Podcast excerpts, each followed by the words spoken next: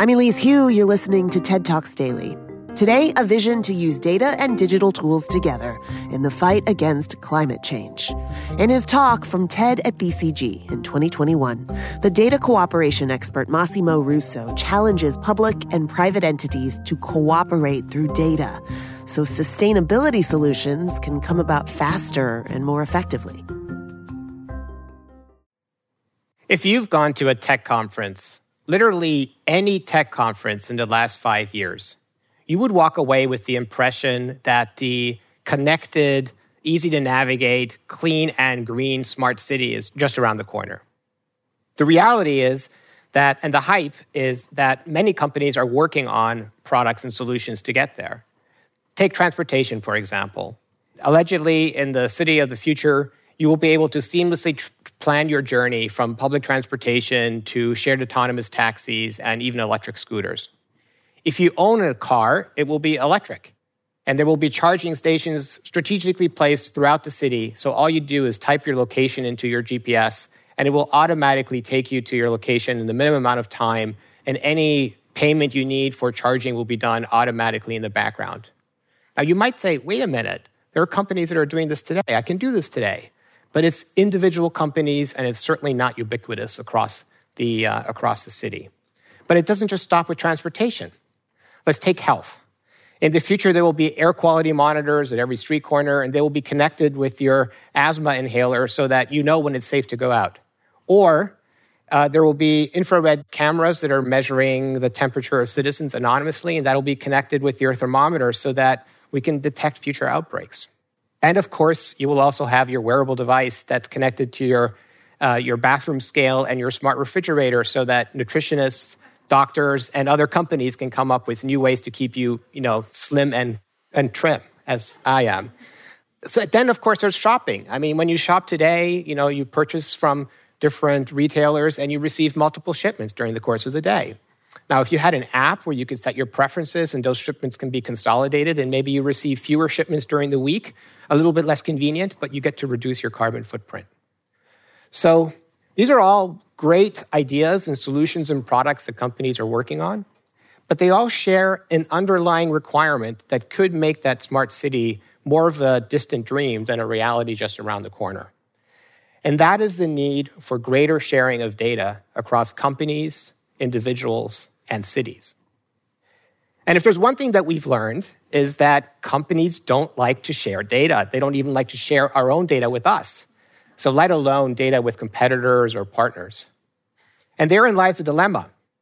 Because if we want to have a chance at really combating climate change, we need to uh, have our cities become as smart and as connected as quickly as possible, and as many cities as possible. So we need to overcome this fear of data sharing and, and move towards uh, the smart city future. But why is it that companies fear sharing data? Well, it's what I call FOMA, not FOMO, the fear of missing out on a great party or other opportunity, but FOMA, the fear of missing out on competitive advantage. Data is a source of competitive advantage, so why would companies want to give it up?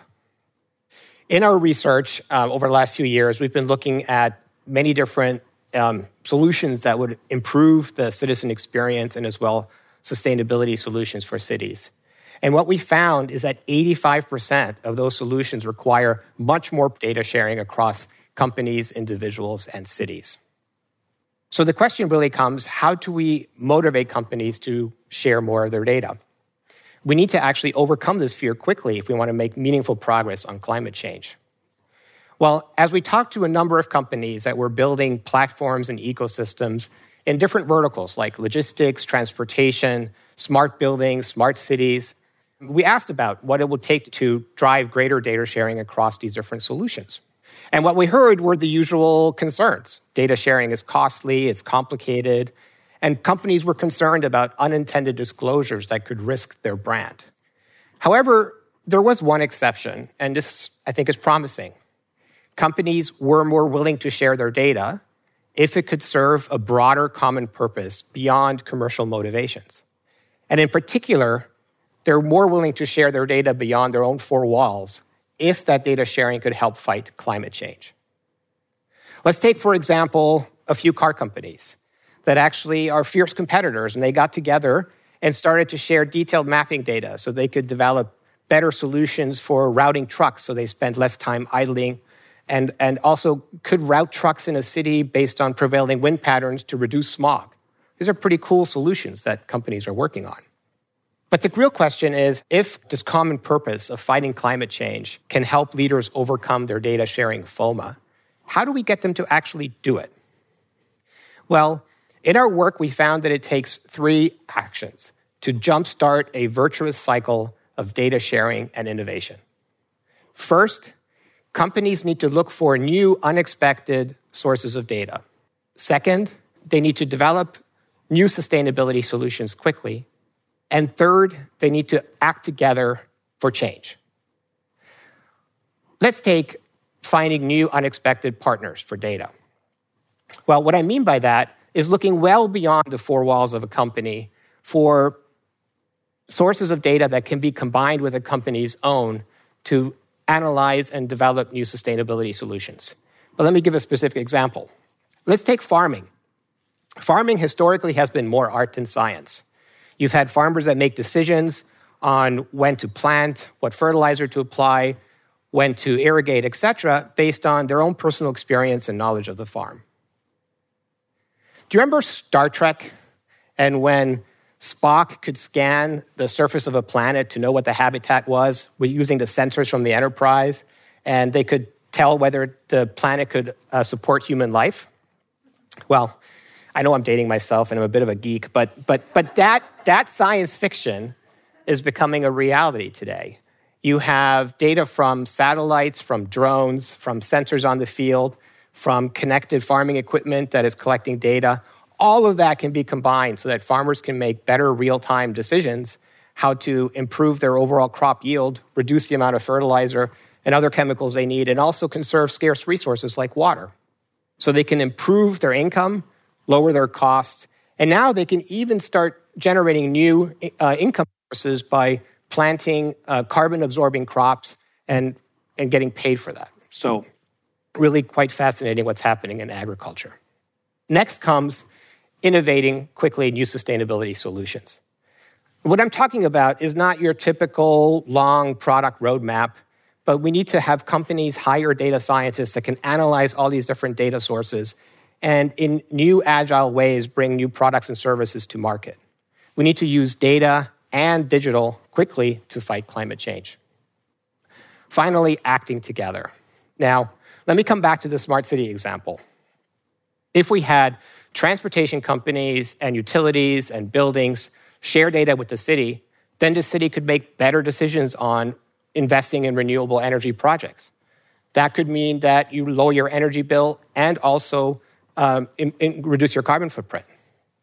Or that transportation data can be used to decide where charging stations are needed so that we can accelerate the speed of adoption of electric vehicles. And that means maybe you spend less time in traffic, but also your air is cleaner. So to really make progress on more sustainable energy, we need to have data sharing across buildings, transportation, and utilities. All of this data sharing needs to come together for a brighter future. Now, you also have a critical role to play. Of course, we individually need to be in control of our own data. Imagine you have an app that allows you to set preferences so that data from your car, from your utilities, from your shopping patterns can be shared, and you can make decisions about your own carbon footprint in a very easy way. So you can run what-if scenarios. What if I purchase an electric car? What if I take the train from Boston to New York versus fly? Or if, what if I change my shopping patterns so I shop more locally? How much will that impact my overall carbon footprint? Would you be willing to share more data to have more sustainable climate and to make those climate-friendly decisions? Well, I, for one, I'm pretty excited about this future, a future where greater data sharing can really help us jointly combat climate change. What we need is for company leaders to move away from FOMA and back to good old-fashioned FOMO. The future is bright if all that data can be shared, and I don't think we really want to miss out. Thank you.